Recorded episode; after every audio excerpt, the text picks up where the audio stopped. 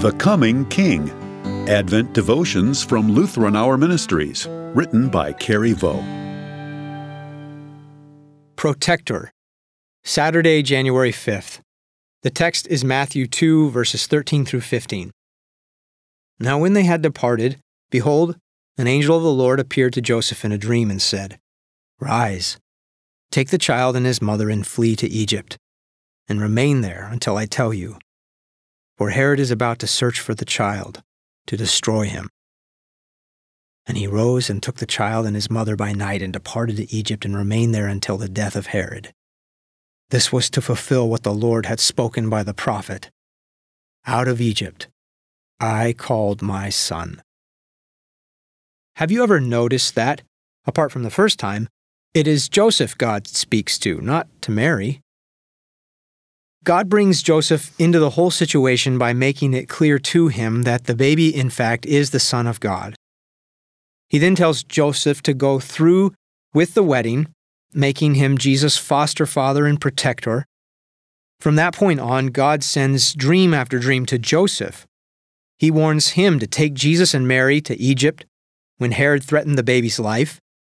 He tells him when it's safe to come back again he guides him to settle his family in Galilee, safely out of the reach of Herod's dangerous son and successor. Joseph is Jesus' protector.